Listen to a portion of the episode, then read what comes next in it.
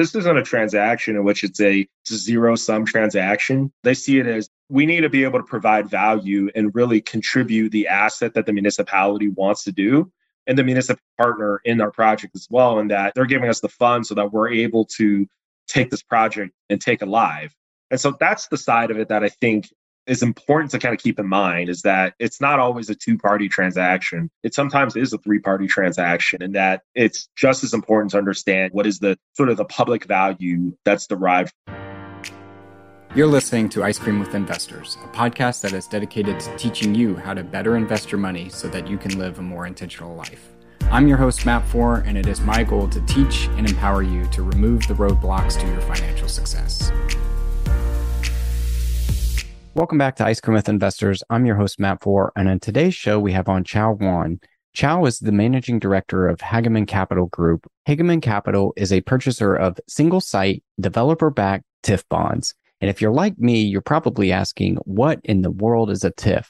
Well, in today's episode, we're going to dig into all aspects of what a TIF is and the purpose it provides in a real estate development process. All right, Chow, welcome to the show. Thank you so much, Matt. Appreciate you having me here today. Absolutely. Well, we like to start with the difficult questions here. What's your favorite ice cream? it's got to be strawberry. I'm not sure why, but as a kid, I always liked strawberry flavored anything. And so uh, strawberry ice cream is just kind of stuck. I always have some at home. Okay. Now, are you a bowl or a cone guy? So I think there's a right way to answer the question, but there's honestly the the honest way of answering the question. I'm probably a cone guy, but frankly, my favorite way to eat ice cream is right out of the container. So I thought you were going to say that when you said there's probably a politically right way to say this, but I'd just go straight in for it. That's right. All right. Well, tell our listeners what's the scoop? What do you do today?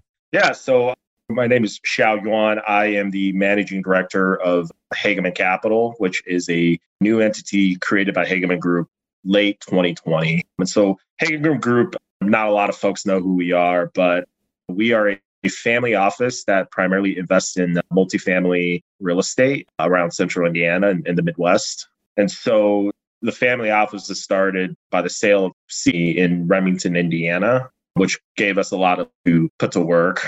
And so in 2013, we started really heavily investing in real. And so the Hageman Capital side of it is ultimately a TIF monetization arm of Hageman. And so, because of the real estate expertise we have in just traditional commercial real estate, we found that it made sense to also look into being investors in tax increment financing bonds, which is a pretty common incentive in multifamily deals that we see around Indiana. So traditionally, back in the day, a municipality would issue a tax increment financing bond, sell the bonds to the public market, and then essentially write developers a check but those days are kind of gone in which municipalities not really willing to back the bonds with their own credit take it to market and sell it and so developers are oftentimes having to find a way to monetize it and so we found that there was a lot of opportunities in the space we found that with TIF most real estate developers understand property taxes but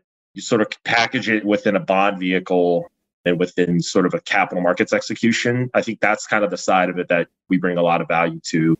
So ultimately, what we do and what I do is I lead Hageman Capital. Our job is really to monetize developer backed tax increment financing bonds for developers. That's awesome. I want to get into TIFs because this is a totally new subject area for me. So I'm way over my ski tips here just before we get this conversation going. So you're going to have to help educate me. But before we get there, Hageman Capital Group, you mentioned a deep expertise in real estate. Can you talk to us a little bit about your real estate portfolio and what that looks like today?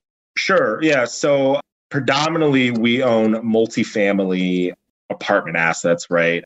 And so our model has been kind of is from the ground up. And so we like to invest in sort of assets that we can feel and that we can that we could see, that we can touch.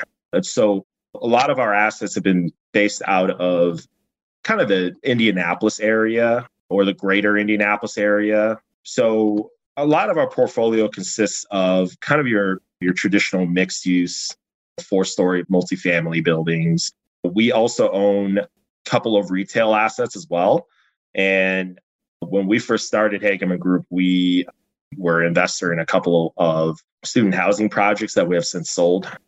And then really predominantly our assets have been in Indiana, but we do have a few assets in Kansas City, St. Louis. We've done a project in Cincinnati as well, a couple in Georgia as well, and one out in North Carolina. We're generally pretty disciplined in the way that we invest in real estate and that we invest in kind of assets that we really understand. And so multifamily to us has always been just kind of the arena that we've deployed capital into. So really since 20, 2013, I mean, we've probably owned about close to $400 million in commercial real estate.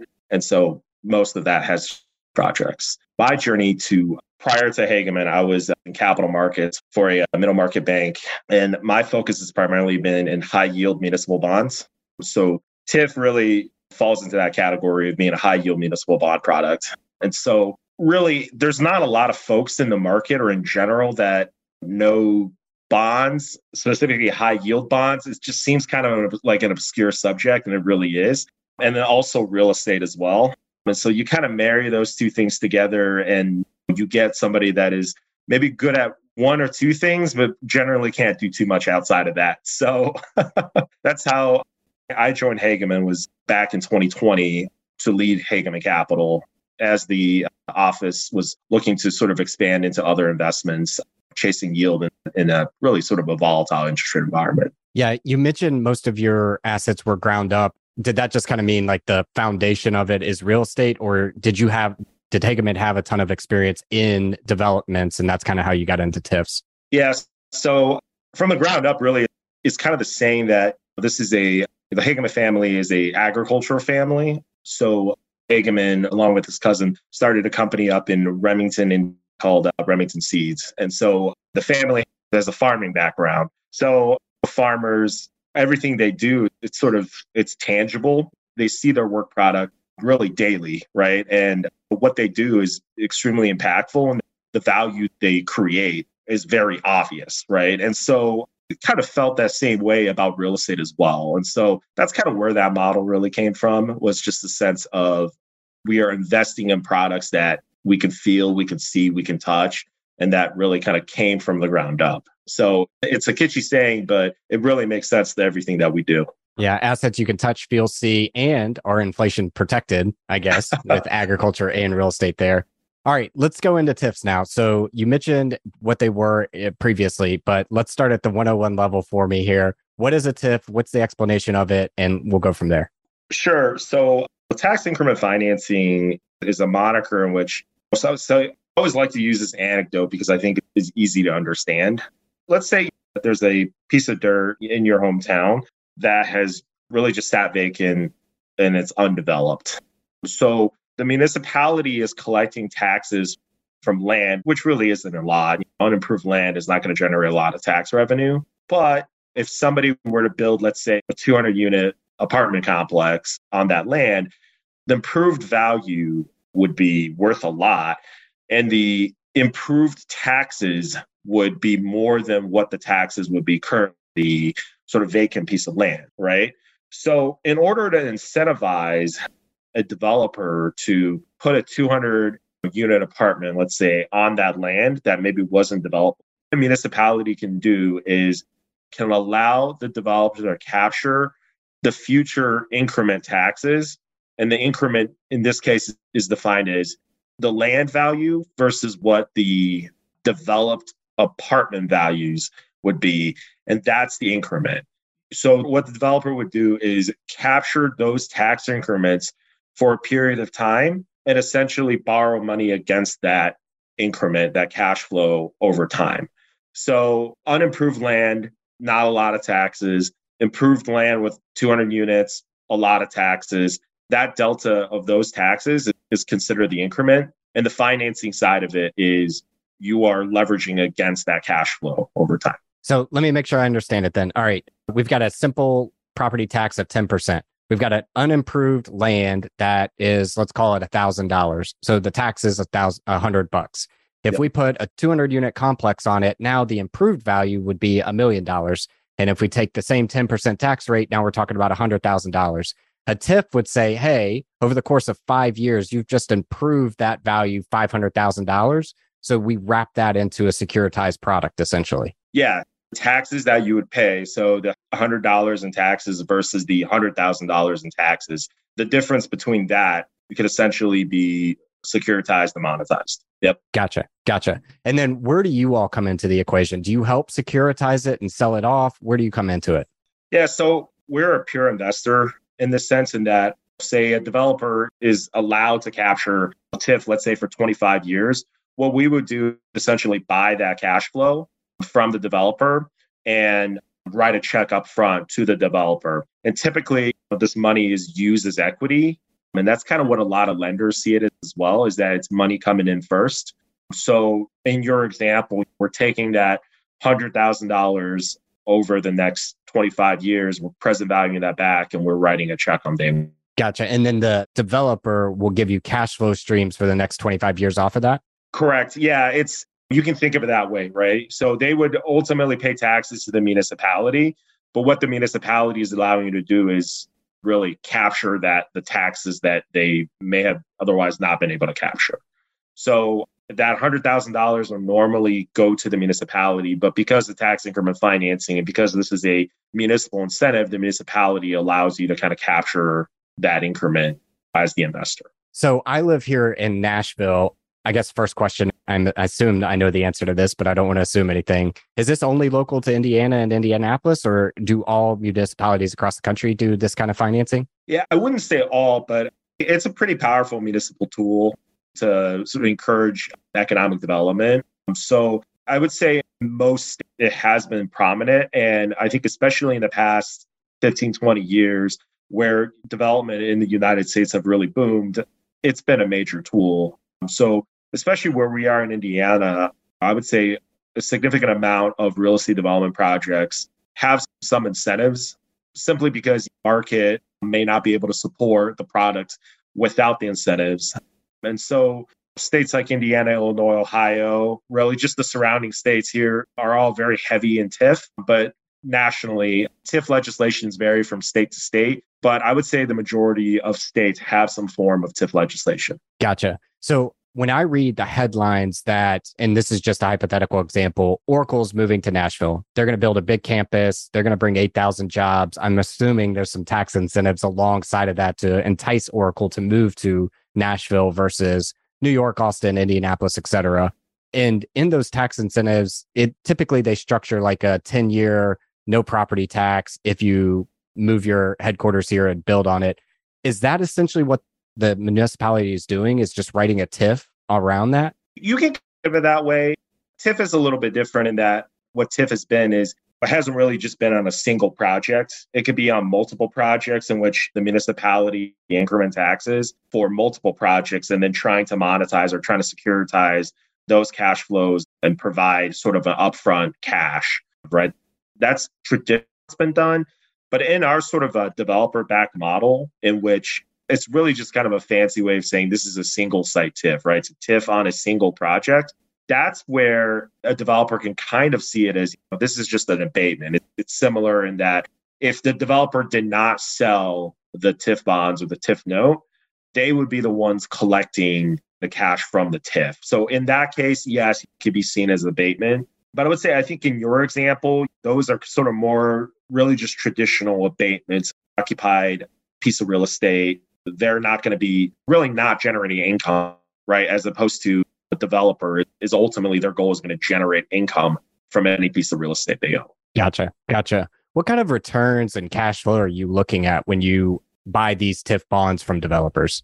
Yeah, so that's a great question. I mean, I think it really depends on the project, depends on the location, depends on kind of how long the TIF is outstanding for. So ultimately, my rule of thumb has always been we are typically higher than a construction loan, but lower than a equities preferred return. And that really has to do with sort of the risk profile that we're in.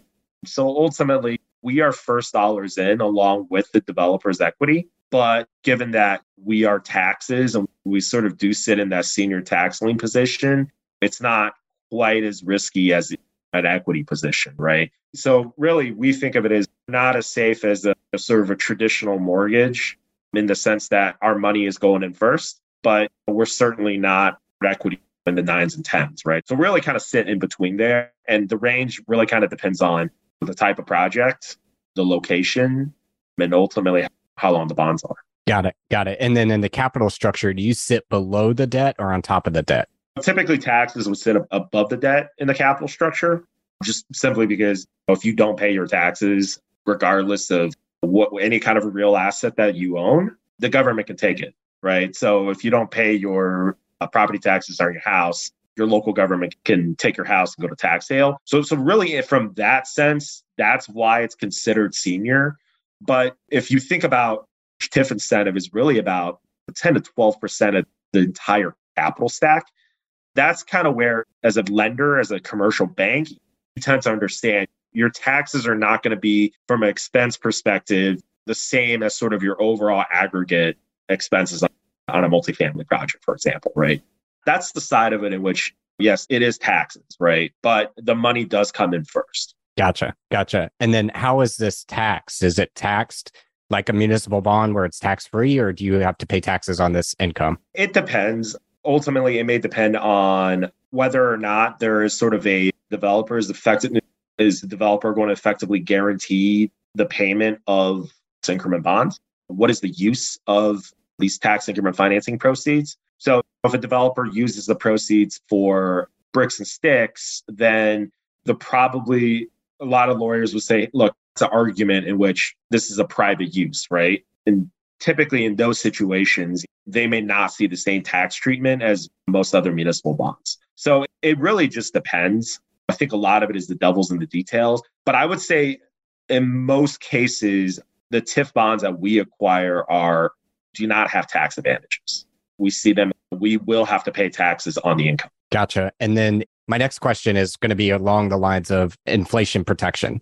And what I'm trying to ask in this question, hopefully it comes out right, is if the tax rate today is 1% on property tax, inflation goes through the roof, COVID happens, we print a bunch of dollars, governments are in debt where they need to raise revenue.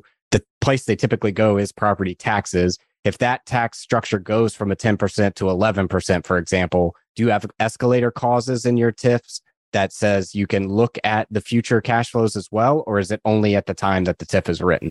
I think it kind of depends on how you structure the deal, right? So I would say a sort of a prevailing real estate concept that assessed values increase year over year. I think it's for a good reason, right? I mean, the idea is you're holding a real asset, and so real assets should to increase as inflation increases.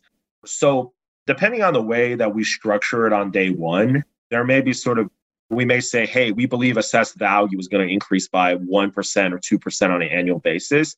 In those cases, right, we would typically capture those increases into our models and say, hey, we believe in year 15, the tax increment revenue amount is going to be significantly higher than is year one. So when we present value that calculation in year 15 back to year one, we're probably going to use the higher value.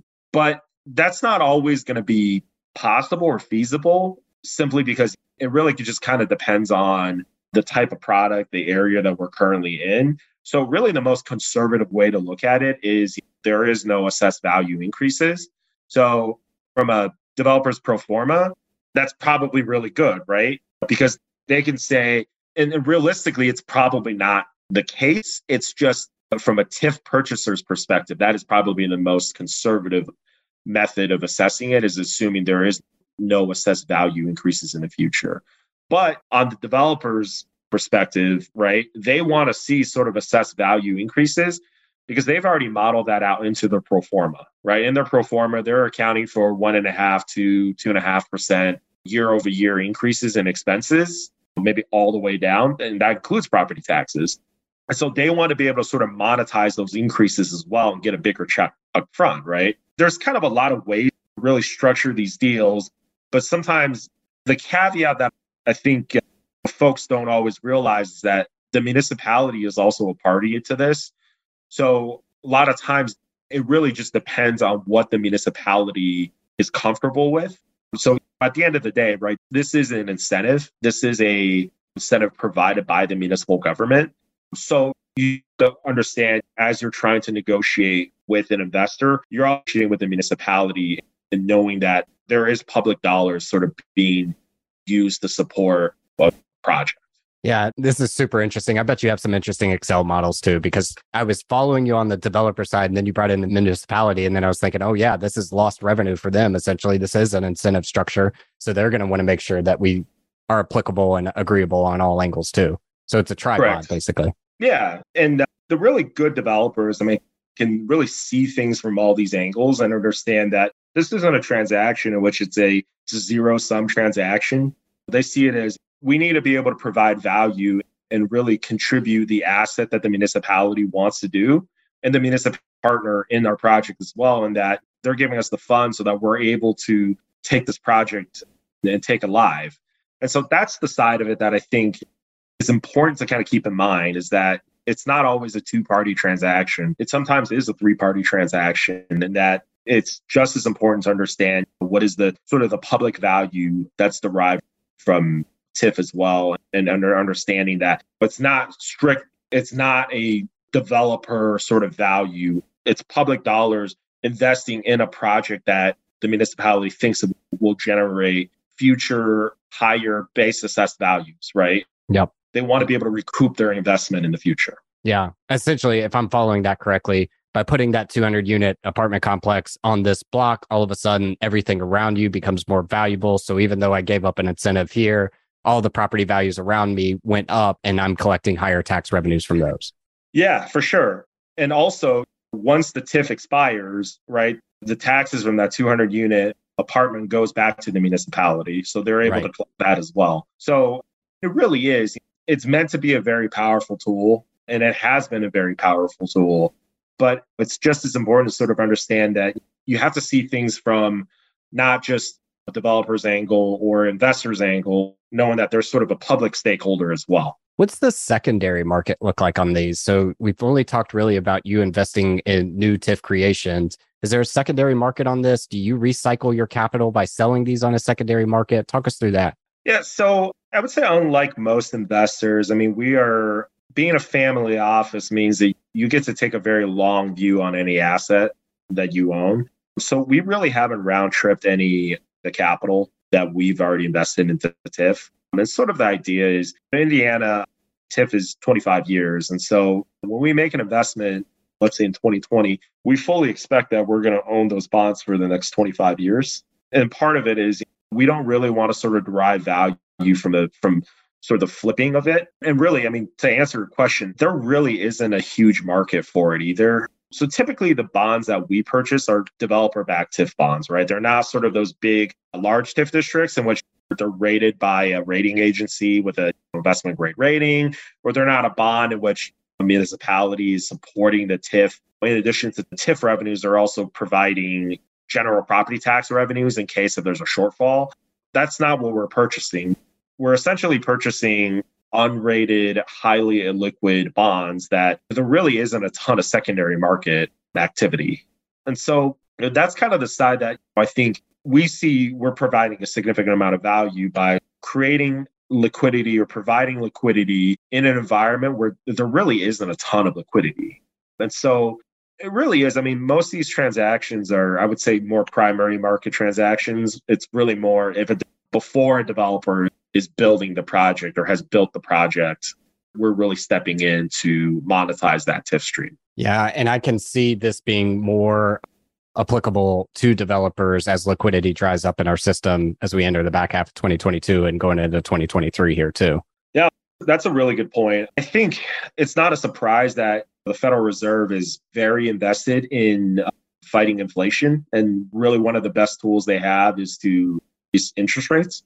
And so, as really as liquidity dries up, and it's not always even private liquidity from private investors, but it's also liquidity from sort of your traditional capital providers like banks.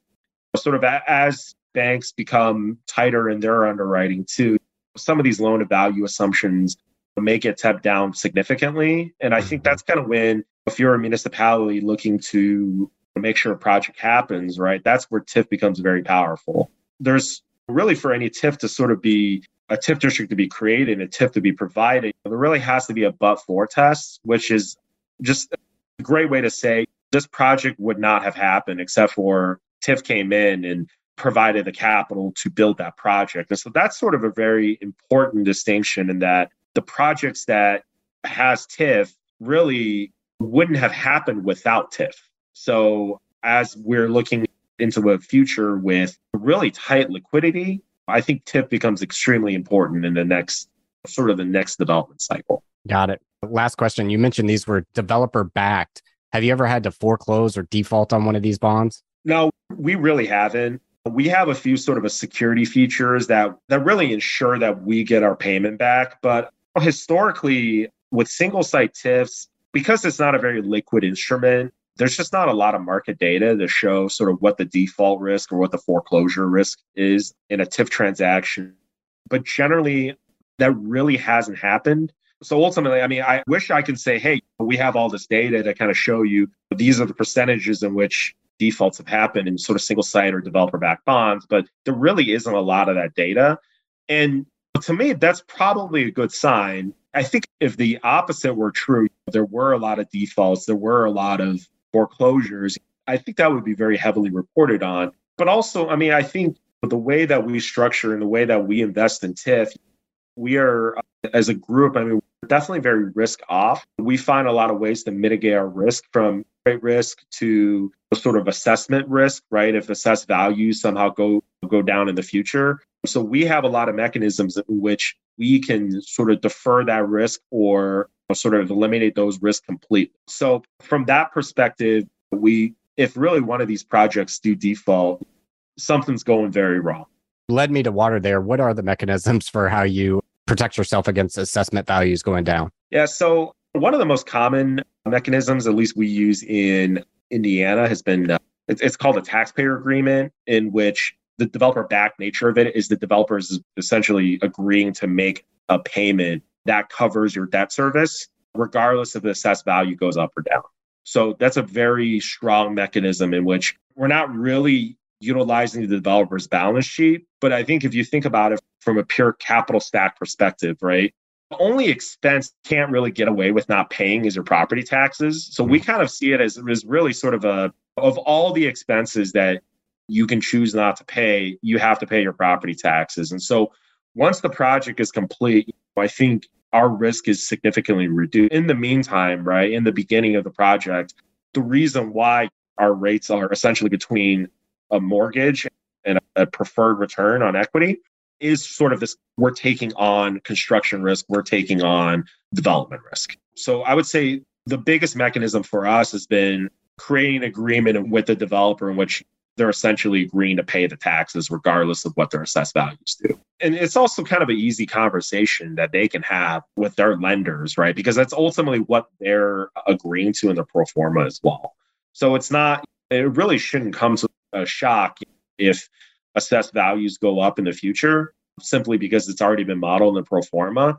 But that's sort of the side of it that that's how we're able to be risk is using a mechanism like a taxpayer agreement. Gotcha. Yeah. And that's where I was wondering about the capital stack conversation that we were having is where you sat because in my mind this is still like the taxes and if people want to say owning your home free and clear you own it no one can take it from you don't pay your taxes and somebody will come take that from right. you so uh, right interesting stuff well i want to shift us now into our last round we're calling this the five toppings our first one is what is your favorite book or what is a book that you've read recently that's given you a paradigm shift yeah so i probably don't read as much as i would like to but generally, I think anything written by Malcolm Gladwell, I'm a huge fan of. So Outliers and David and Goliath are some of the recent ones. And uh, Michael Lewis. So I just finished reading Liar's Poker for maybe the fourth time. And Michael Lewis. And frankly, I've actually never Moneyball, even though that's sort of the that everybody loves to talk about because it was made into a movie, but I've never read that. But I would say anything by Gladwell, I'm starting to get more into things written by Michael Lewis. Yeah, two of our best storytellers of our times, I think. Malcolm Gladwell's podcast, Revisionist History, is a fantastic tool to learn how to tell stories too. Our second one is I believe that the person you become 10 years from now is directly correlated to the things you do every day and the habits that you have. What are some of the things that you do every day? That's a great question. I would say the one thing I do every day without fail, and it sounds a little bit cheesy, is before I leave the house, I make sure to tell my wife I love her. Kind of mention that in 10 years, right, what you do every day is going to be a reflection of who you are. I mean, in 10 years, I still want to be a great husband and a great partner. And so I think this is just something that I do to sort of remind myself that anything I do today and anything I do sort of professionally or personally, I'm really doing it for somebody else too. That somebody else is along on the journey with me. And so for me, I think that's just a very leveling mindset. I think it's good practice too, just in general. And I'm sure she appreciates it. I'm not crying, you're crying. Our third one is what's the best piece of advice you've ever received? Yeah, I, I was trying to think of something that's maybe not too cliche, but really I'm at a loss.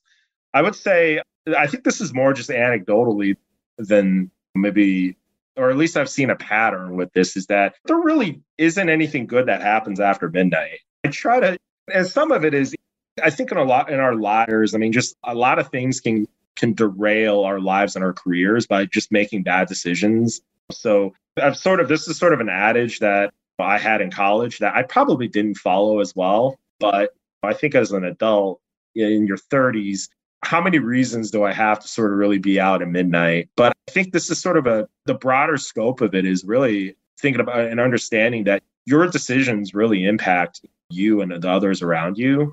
And so it's probably not as eloquent as that, but I've sort of, as my wife likes to call it, I have just a supernatural ability to leave the scene before something really bad happens.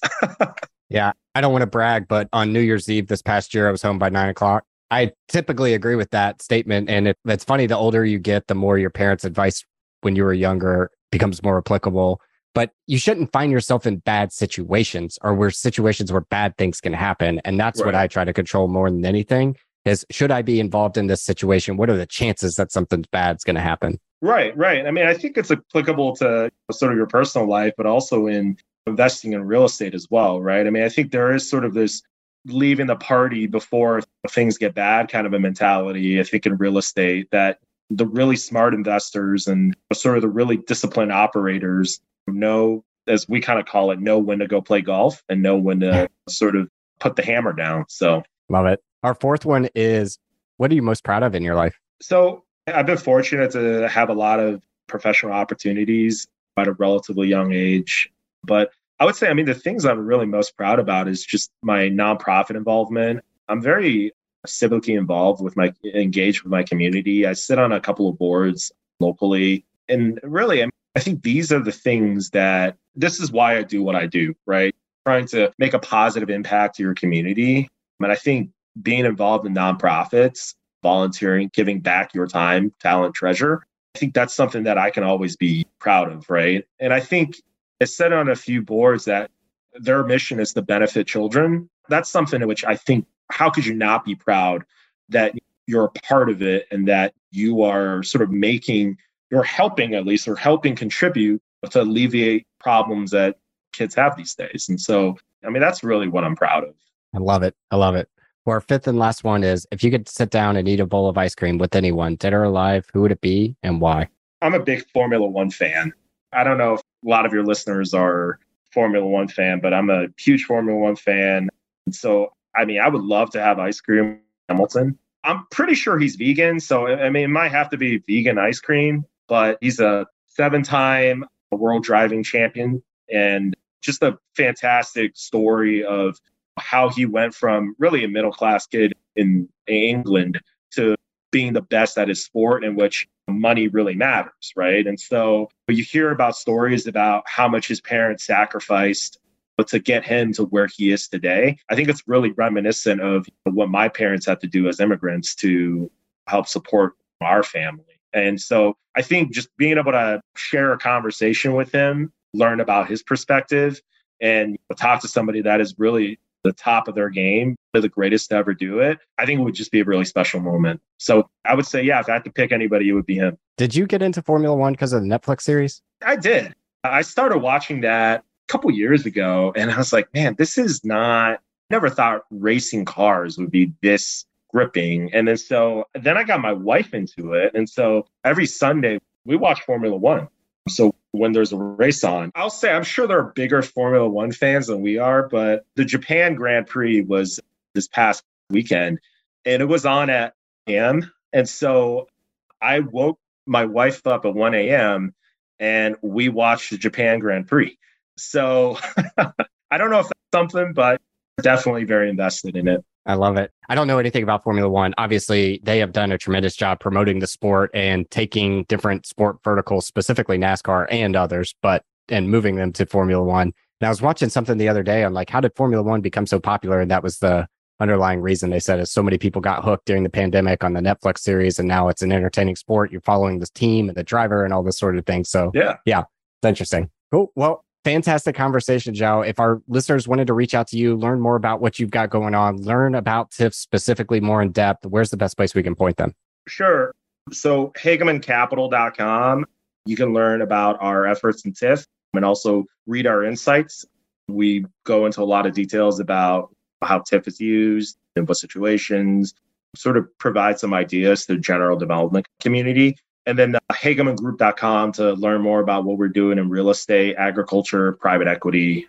So I would say those are the best ways to kind of get in touch with us, learn more about what we're doing. Awesome. We're going to link those in the show notes. And then, Chow, thanks for being on the show. Matt, thank you so much. This was really fun.